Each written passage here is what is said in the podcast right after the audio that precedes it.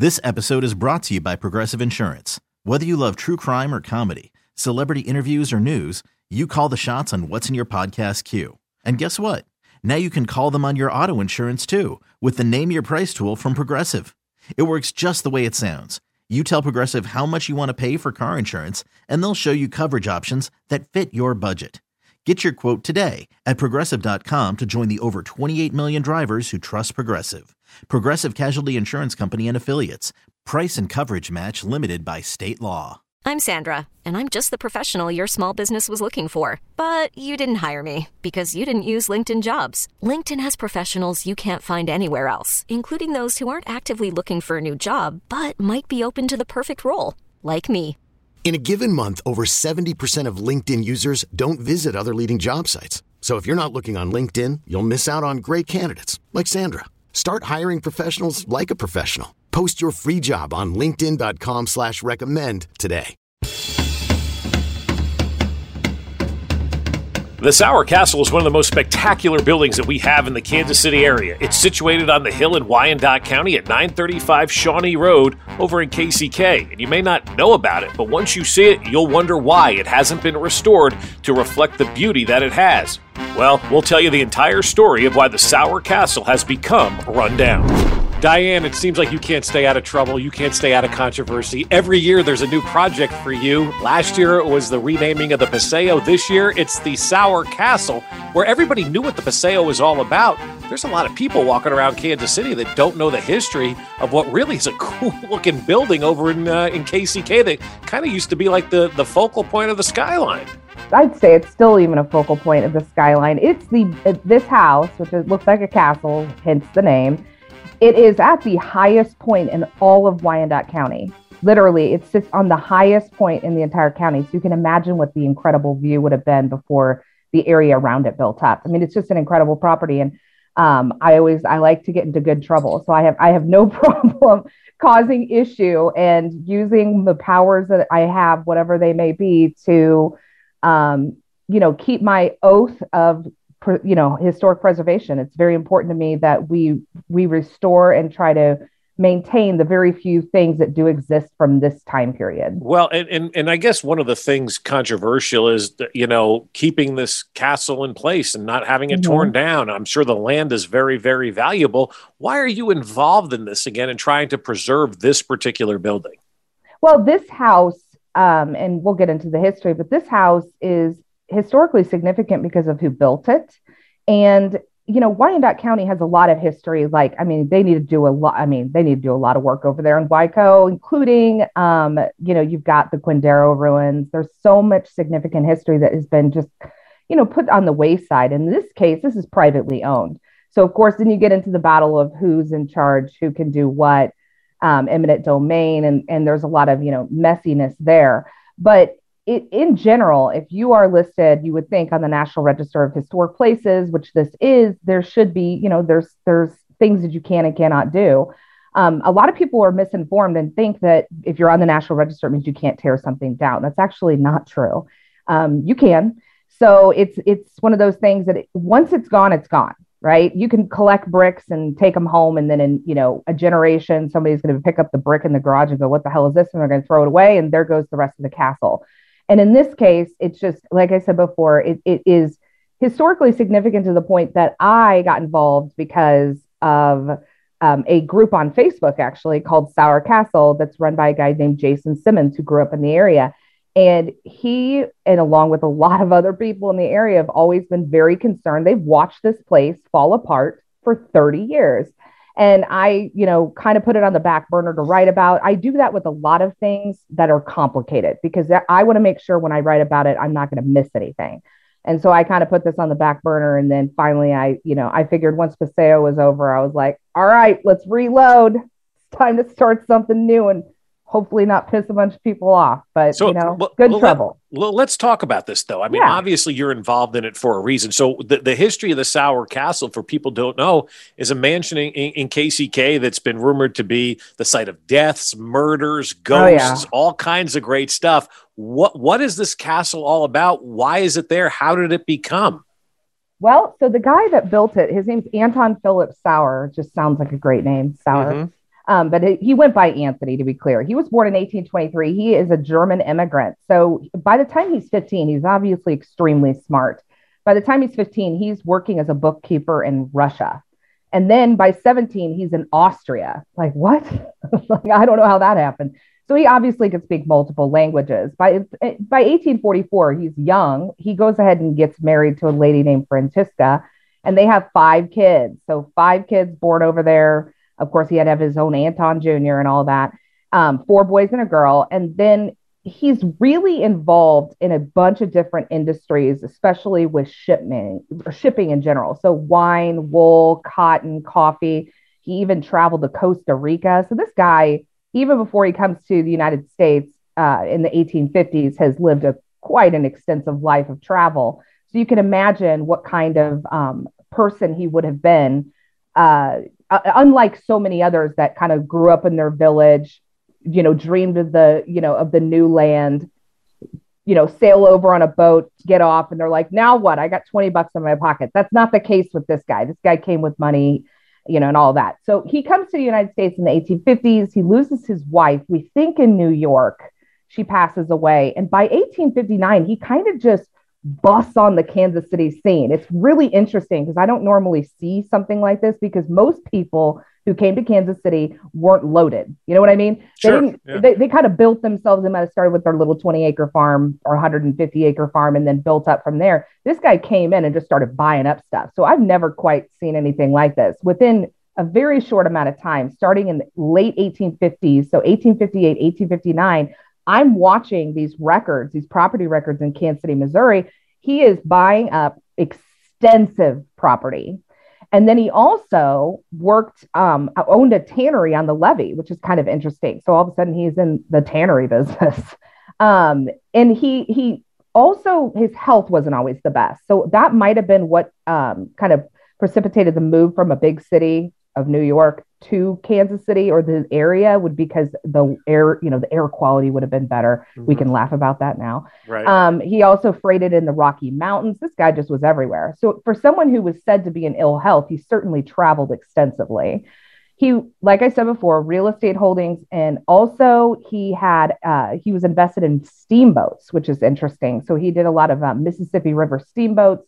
So the guy, within a short amount of time, had made a name in Kansas City pretty, I mean, within 10 years, he's the president of the German Savings Association. He's helped his son open a uh, grocery store at Third in Main. Like he's in, he's in, and he is a he's a high roller of Kansas City society. But he's also a widow, right? So he does in 1869 marry a lady named Mary Messerschmidt. So she's a nice German lady, German uh-huh. Catholic. and uh, they ended up going on to have five children, which I'll get into in a minute. But um, for whatever the reason, maybe because of the air quality, trying to get out of the city that is growing, he's made money in real estate. He decides to move to the Rosedale, Kansas area, which of course was like nothing's really there. Right. Um, he finds a, a, a property of 63 acres. Uh, like I said, at the highest point, and it's on the Shawnee Trail, which is very interesting. So it's on the Shawnee Trace. It's on Shawnee Road today. Um, so it would have been an old trace that led into the Santa Fe Trail. So it was originally owned by Thomas Big Knife, um, a Wyandotte Indian, and then was sold to a guy named Colonel Pitchard who operated a fruit farm.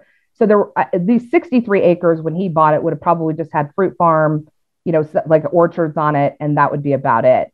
And when he comes in, he comes in with glory. Like he is going to build the most beautiful thing that Wyandotte County had ever seen. That's for sure. You can imagine it's a brick structure. It's not wooden. It's not mm-hmm. frame. It's not a log house. This is a an extensive home. He also hires someone that is a Kansas City legacy in um, in our history, which is Asa Beebe Cross. This is kind of a cool thing. Asa Beebe Cross, we've talked about him before.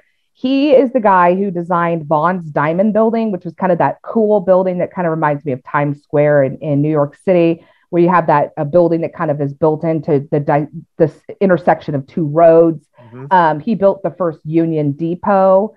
Uh, he built St. Patrick's Church, Vale Mansion in Independence. Have you ever been there? No. Uh-uh. Oh my gosh, it's unbelievable. If you look at pictures of Vale Mansion and you look at pictures of Sauer Castle, you're like, oh, Sauer Castle is a baby Vale Mansion because it kind of is. Vale Mansion is about 10,000, 12,000 square feet.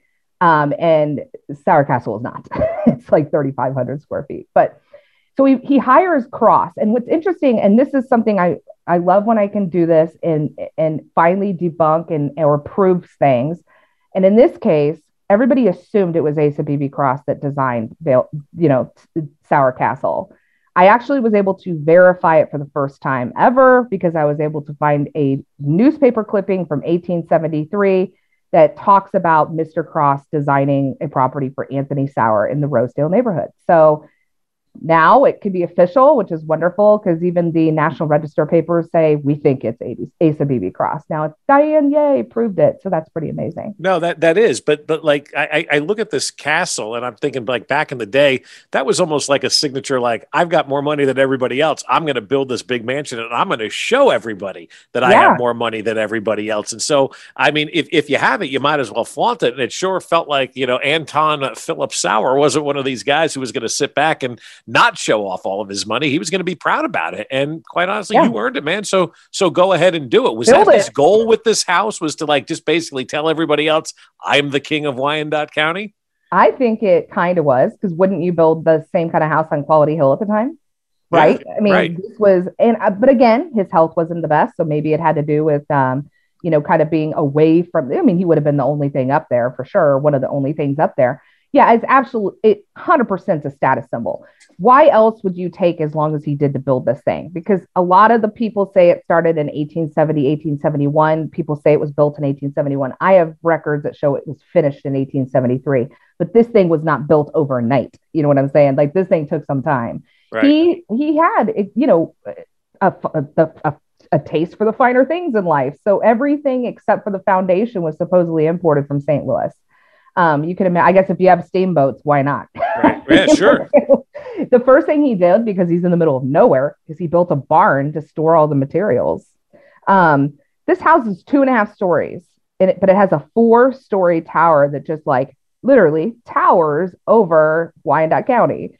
And if you were to go up in it, which there's beautiful pictures that show it, it it's a view that reminded, they say, reminded Anthony Sauer of where he came from, which was the Rhine region of Germany. So it had like the rolling hills overlooking the Kaw and Missouri rivers. You can see downtown Kansas City. So I mean, that would have been a speckle of a town at the time. Mm-hmm. But this thing is massive. And it was said it was a, in plain sight for a considerable distance on the Southern Road. So, I mean, he built it. There's more than one article talking about the house being built. That tells you how significant it was for Wyandotte County and how significant it even was in Kansas City to be like, look what he's doing four miles to the west of downtown Kansas City. I mean, it was unbelievable. Yeah. So uh, before we get too far deep in, into this thing, yeah, where where is this? Like, if you're mm-hmm. driving around Kansas City, where do you drive by to see Sauer Castle? It's a really interesting. It's like right near Southwest Boulevard. That's a, which sounds bizarre, but it is. It's it's just to the north of Southwest Boulevard. It's the it's the craziest thing. It it sits at 935 it, the address is 935 Shawnee Road. So it's very close to I 35, but it's one of those that you can't get off at the right exit. You know, mm-hmm. um, it's really on the 69. You know what I'm talking about, where 69 is really kind of turns from a regular road from row into a road road. Right. Um, it sits up there, and it's it's a very isolated neighborhood. You know, it's it, it's it's Wyandotte County. There's lots of small bungalows around it. But it is a it, it's not far from Rosedale, really. So you kind of sit in that Southwest Boulevard slash uh, Rosedale neighborhood, just to the north of Rosedale, on top of a hill near 10th and Douglas Road, if that helps. So it's it sits up there. I mean, it's 10th Street essentially, or 9th Street. So you can yeah. imagine you're not far from downtown Kansas City. It's crazy. No. So, so what's really the the the big significance of of this castle? Once it's built, does it become a place where people hang out and drink wine? And he opens a winery there. Does it just become his home? Like, what? Where? Where does the significance of this castle start? Where it really becomes something that has been, uh, uh like, I guess you could say, important to the Kansas City history. Well, it it was definitely. I mean, you can tell he built it to entertain just by the craftsmanship inside of it and the, mm-hmm. where he chose to spend his money. So, you know, it, the it's like I said before, the showstopper, there's two st- sandstone lions on the side that were carved. I actually think by somebody from Kansas City, but carved on the side. It has two huge th- like three panel doors that are solid wood that you walk through, 14 foot ceilings, 12 foot high windows, seven yards of per fabric per window. If you can imagine, that's a lot of fabric, Bob. If you ever want to go to Joann's, and I don't think he went to Joann's, but Right, you know right. he's got Belgian lace curtains. You know, Mhm. um, floors of alternating dark and light wood. He's got a, a wine cellar in the basement that he held a, uh, the key in, in close to his pocket or in his pocket so nobody else could get into his good wine. It had a billiard room, two parlors. One was used as a music room. The biggest, I think the dining room says a lot because it had a marble top table that fit 24 people. Wow. Like So that he guy, really was in the showing you that he's better yeah. I don't know about that. I think he was pretty. I don't see a like. I could see. I see a lot of uh, Kansas City history characters at the time, like William Gillis. I mean, he had died, you know, in 1869. But some of these real characters, the the the the up and comings, the McGee's, you know, they almost are in the newspapers because of the crazy stuff they were doing on the streets and the crazy stuff they were doing, you know, uh, in their homes and entertaining and stuff like that. You don't see a lot of evidence of that, but he really didn't live that long. So I don't even know. Maybe he was, you know, he built the house for a showstopper and then his health kind of held him back possibly from entertaining a lot. But this house was built. This is what's so cool about this. Like chandeliers from Vienna, 600 individually cut crystals per chandelier, bells wired in every room. He was a, a devout Catholic. So they had lots of religious art everywhere. So it felt like going into my great grandma's house. Um, second floor bedrooms. What they had a bathroom. It was built with a bathroom in it in 1873. That is Wow. unheard of. That is unheard of. Um, I think it's the first one in um, Wyan- I know for sure the first one in Wyandotte County, one of the first in the Kansas City area. It had running water. It had built-in closets. You know, back in these days, you'd have armoires that you would. So to build closets, you're anticipating a large wardrobe. Again, indicating wealth.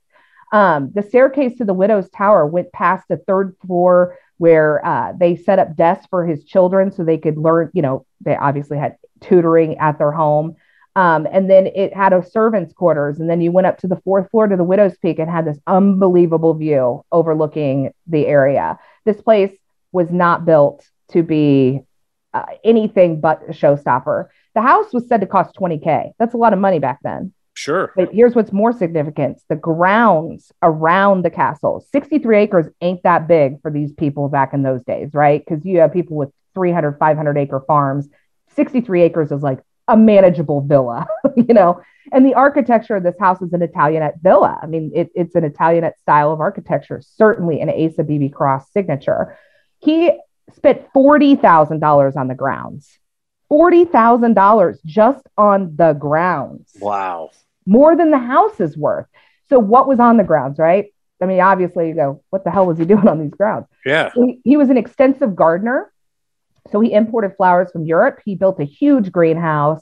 He, uh, I, I love this because I see evidence of him win, winning his his or, his uh, orchids won um, awards in Kansas City. I guess there were you know flower. There were orchid fairs back then. I- You got like a blue ribbon, ribbon, or what? I mean, like, Well, you can imagine how exotic an orchid would be, Yeah. right? I mean, that's pretty. Ex- I mean, I can't grow orchids; I kill them. But right. I mean, it would have been. So, yeah, I don't know if there was an orchid festival or for just you know they gave awards for just the best, and they always did uh, like fruit, you know, best fruit, best Mhm. this, best that. And he was. What was so cool is he had such an extensive greenhouse and such unusual choosings for what he had that he would sell bouquets of flowers downtown Kansas City. So he'd sell flowers like a like a, a mark. I mean, I guess he'd already made all his money. He's like, I'm gonna get in the flower business. Why not? They're pretty. But he also always had fresh flowers on the table, which I just think also it's that's such a wealth thing, right? Like my beautiful design flowers in my dining room where I could entertain. Right. I mean, it, and he had a fountain outside where water piped in from a spring. He had a pergola, a stone chicken house, a, a like a chicken coop, a smokehouse, um, an outdoor brick oven. All of those were still part of the property in the 1980s. He had 18 acres of grapes, so he's after our own hearts. yeah. I mean, 18 acres of grapes. So he, you could tell he liked wine because that's a lot of grapes if you consider he only had 63 acres. And 18 acres of grapes is a lot of grapes if you know how much you can make I mean, that's a lot. Yeah. so, lot. so obviously he was into all of that, into the wine, into all that kind of stuff. But just like anything, and I feel like we're headed towards that direction, there's something that's going to happen that isn't mm-hmm. going to be just right. That's going to make people go, dun, dun, dun. Yeah. We got a well, murder. We got ghosts. We got something going on here we don't supposed to have. What? Yeah and that's true you know there's a lot of people they're like i heard this happened and this death and i'm like oh my god i that was one of the things i had to do off the bat was go let's do a death count. How many yeah. people died in this house? Like because it does it just looks kind of it's castle like i mean it looks like a princess castle yeah. but it's also kind of creepy looking you know? So uh, i get it but yeah i mean so anton sauer anthony sauer was not in the best of health so he ends up you know, not doing, I mean, and there's lots of great memories with his daughters. You know, he would sing German songs to them and they were very well educated. So in 1875, we have our first death. Bam, it happens. His son, Emil, dies after an injury at 23 years old inside the castle. So he is shipped off. By the way, people like to say that people are buried on the grounds. That's not true. And I don't know why that so creeps people out because that's what you did back in the day. If yeah. you owned a farm and you had a family cemetery. So I don't know. I promise you, there are no bodies on the property that we know of. Mm-hmm. And I would say that's just a farce. But he was buried at Union Cemetery. They're all buried at Union Cemetery. And then in summer 1879, little tragedy, his one year old daughter, Helen, dies. And because Anthony is sick, and he would actually wear a mask, a gold mask, when he was outside. He was like totally ahead of his time. Yeah, and no I, kidding. I think that's because he had tuberculosis, but still. Um, so his he's really sick, and so they're not going to go off and bury the daughter at Union Cemetery. So they actually bury her in the garden temporarily, which does sound weird, but it's really not that weird. This is just how things. This is just how things were back then. So because he's sick, they're going to kind of delay this. Maybe they knew inevitably that Anthony was on his last leg. I don't know, but they were they were on track because one month and one day later, Anthony passes away in his bedroom upstairs of a tuberculosis at 53 years old. So really, if you think about it, he only lived in the house six years. That's not you a know? lot of time for all that mm-hmm. work and all that oh fun that you could have had there. Six years. I, I mean, the, the older you get, the six years just goes by like that. It's almost like you didn't have time to do anything to, to really enjoy that house. So, yeah, with those seriously. three people dying there, his, his, widow is still around. There's still some other kids around. How long mm-hmm. did these folks live there after Anthony or Anton, however we Anthony, are we want to yeah. say it? How how long after his passing did everybody still stay in this house? It's actually pretty incredible. I mean, if you think about it, I mean, he probably his extensive real estate, I'm sure, sustained the house. But in 1914, his wife sold off 41 acres of land to the south, which was developed into Sauer Highlands, was the subdivision. Um, it's off of Rosedale Drive and kind of feeds into I-35 today. And so they still own 12 acres, but that's certainly a little bit more manageable for an aging woman, right? So mm-hmm. So they have 12 acres. They still have their orchards. They still have, oh, and I, we, we kind of skipped over this. They had a huge wine cellar on the property too. That was, it's almost built. It's a German wine cellar. And I'm going to call it a press too, because I'm pretty convinced it was a press, meaning a press house where on the top floor, you would actually feed the grapes down into uh, be collected or the juice to be collected. It's very much a German style of architecture, two story, um, beautiful wine cellar that had details and limestone of carved rose or carved uh, grapes. I mean, mm-hmm. beautiful. So um, they still had the wine cellar too. Um, of course, I doubt they were producing. They weren't producing wine. I can tell you that. So Eva, his oldest daughter, ends up buying the house when her mom Mary dies. She dies in 1919. And so she buys the house with her new husband, John Seaman Perkins. They had been married in 1907. Who did they she have, buy the house from? Well, she takes the house over from her mother, Okay. Okay. Who's Mary? So yeah. Mary, yeah. So they were living on Pennsylvania, 38th in Pennsylvania in Kansas City. And so when Mary dies, and she didn't die in the castle, just going to point that out. She died over in uh, in uh, actually at her daughter's house on Pennsylvania. They Mary moves essentially in 1919, 1920. She decides to go ahead and move over to the castle. Why wouldn't you? It's beautiful. So in 1923, extensive renovations. They added an addition off the back, including a two-car garage. That would have been super fancy for 1923. Wow. They built a pool next door, a pool in between on the west side of the house, an indoor pool, or excuse me, not indoor pool, a, a in-ground pool.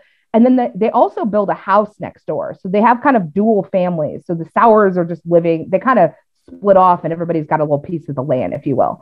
Mm-hmm. And so she lives there in, in, in, in 1930, tragedy strikes. So now we're going to be on to death number four for the castle because, or yeah, four. Um, so John Perkins, her husband, shoots himself in the upstairs bathroom. Oh, I no. shouldn't laugh. That's horrible. But you got to think it's stock market crash. Yeah. He had been in Ill, Ill health. They say he was depressed. Who knows what kind of financial? Who knows? He did shoot himself in the upstairs bed bathroom. So that's another one. But, yeah. So Eva, his his widow now, she's super strong, independent, extremely talented, such a great artist. She was uh she stayed there you know, and she had a daughter named Eva, which gets kind of confusing, who was born in 1913.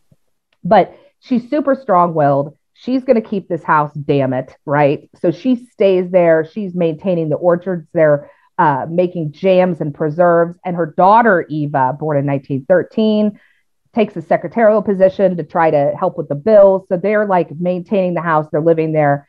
In 1937, Eva, the daughter, the 1913 Eva, uh, she ends up moving to Texas after she gets married, which becomes significant later.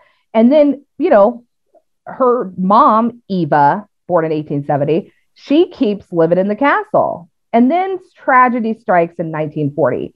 Two year old daughter of granddaughter of Eva Sr., the one born in 1870, who lived next door in the house next door, she dies. She actually uh, drowns in the pool. Oh, no. So that's the last death. I'm just going to say that now. It's the last death. So tragic, obviously. Um, so, uh, granddaughter of Eva named Victoria, she grew up in Texas, but she would come back to Kansas City and visit. And her grandma, who was known as Grossmutter, which I love that because it's a you know German Uh, for grandmother. Yeah. And she would come back and visit, and she has these great memories of her grandmother, which was such a cool thing. I of course always contact family if I can, and she just has all these memories of staying with her grandma and and uh, she remembers a chamber pot. I'm like, but you had a bathroom, right? She's like, she used the chamber pot. I'm like, okay, guess it was too far in the middle of the night. I don't know. Yeah. So, it, so in 1954, so the family's been there, and Eva's been there forever, right? Eva was born and raised in that house, and in 1954, I mean, that's like 80 years later. By the time Yeah. the house was finished, we're, we're I going know. almost a century right now. I know, and I'm like busting through some history, but in 1954, it's just too much, right? Eva sells the house for the first time. So it's finally it's out of the Sauer family. And a year later, Eva dies in Grandview, Missouri. And the house was sold to a guy named Paul Barry. I would love to have a conversation with Paul Barry. Let me tell you, this guy was a character. He's an oil truck driver who loves antiques. I'm Mhm. like, this is not gonna pan out well. like, like those two extremes, and like, yeah, I'll buy this. guy. He's a single guy, super private. He stuffs this house full of antiques. I mean, now there's still the original fixtures and all this stuff, but he, I mean, he's cramming it full of all this stuff.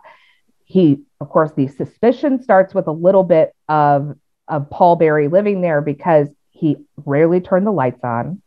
Dun dun dun. Looks haunted, you know. In 1977, he listed on the National Register, but he has a three-legged dog running around the oh, property. Oh. God. I mean, it's like you can't, and he collects guns. It's like, "Mer, this is not going to end well. so, so obviously, there's a lot of kids that in the area grow up in the neighborhood, you know, because at this point, the property's really down, shrunk to about four acres. And there's a lot of kids in the neighborhood. Somebody's living in the wine cellar. That whole thing was taken over by a whole different family and rebuilt as a home. So it's like a home. And a guy named the Cadillac man lived there. Don't even get me started. So like Wyandotte County and it's fine. Like this, we call it the Sauer Castle Chronicles. Okay. Yeah. Like this place was just busting with some active. I mean, I I mean, I wish I could just walk down the road in the 1970s. So So, yeah. So, so what's interesting is Paul Barry's super private. 1960s, he's arrested for putting six bullets in the side of a teenager's car because they were trying to get on the property to see if it was haunted. So you Oh, can my. get the idea. Yeah, you can get the idea. This was that's where the rumors start brewing. In 1985, he passes away, and his brothers left this estate that includes all of the. Now, Paul is now living in one room in the house. Everything else is stuffed with antiques. It took six months for a- items to be cataloged to sell. It was so stuffed with antiques that a 1902 Stanley Steamer vehicle was inside the house in the entryway. Inside the house. I Yes, I said that to correct.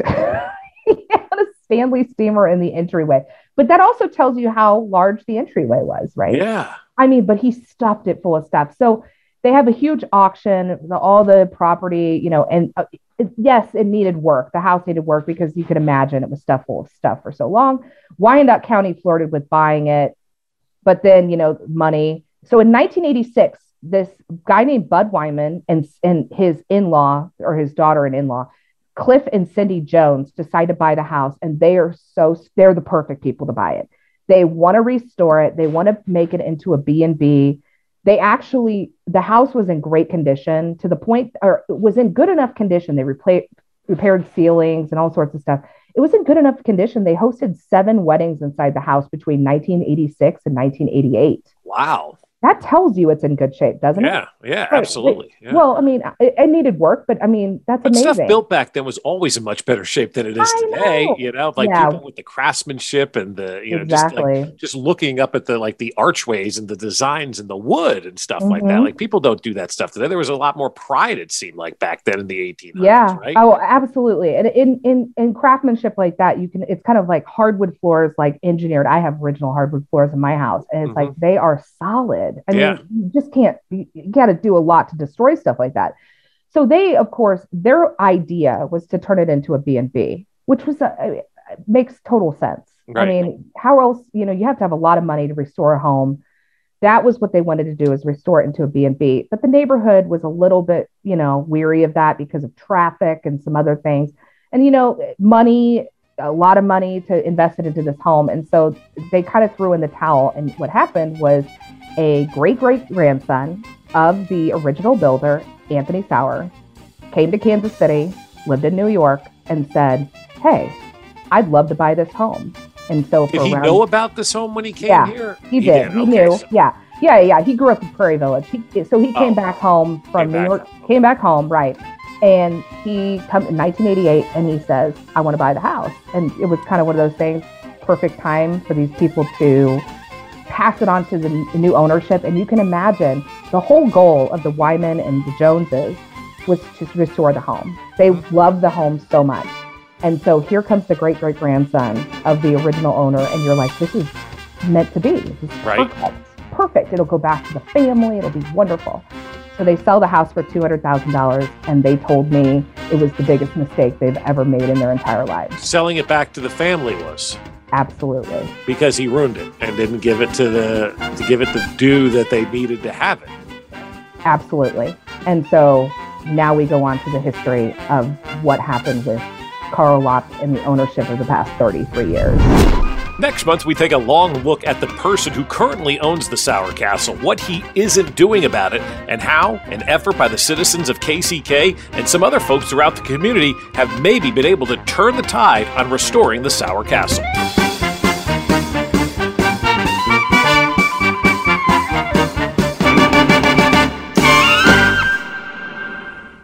This episode is brought to you by Progressive Insurance. Whether you love true crime or comedy, celebrity interviews or news, you call the shots on what's in your podcast queue. And guess what?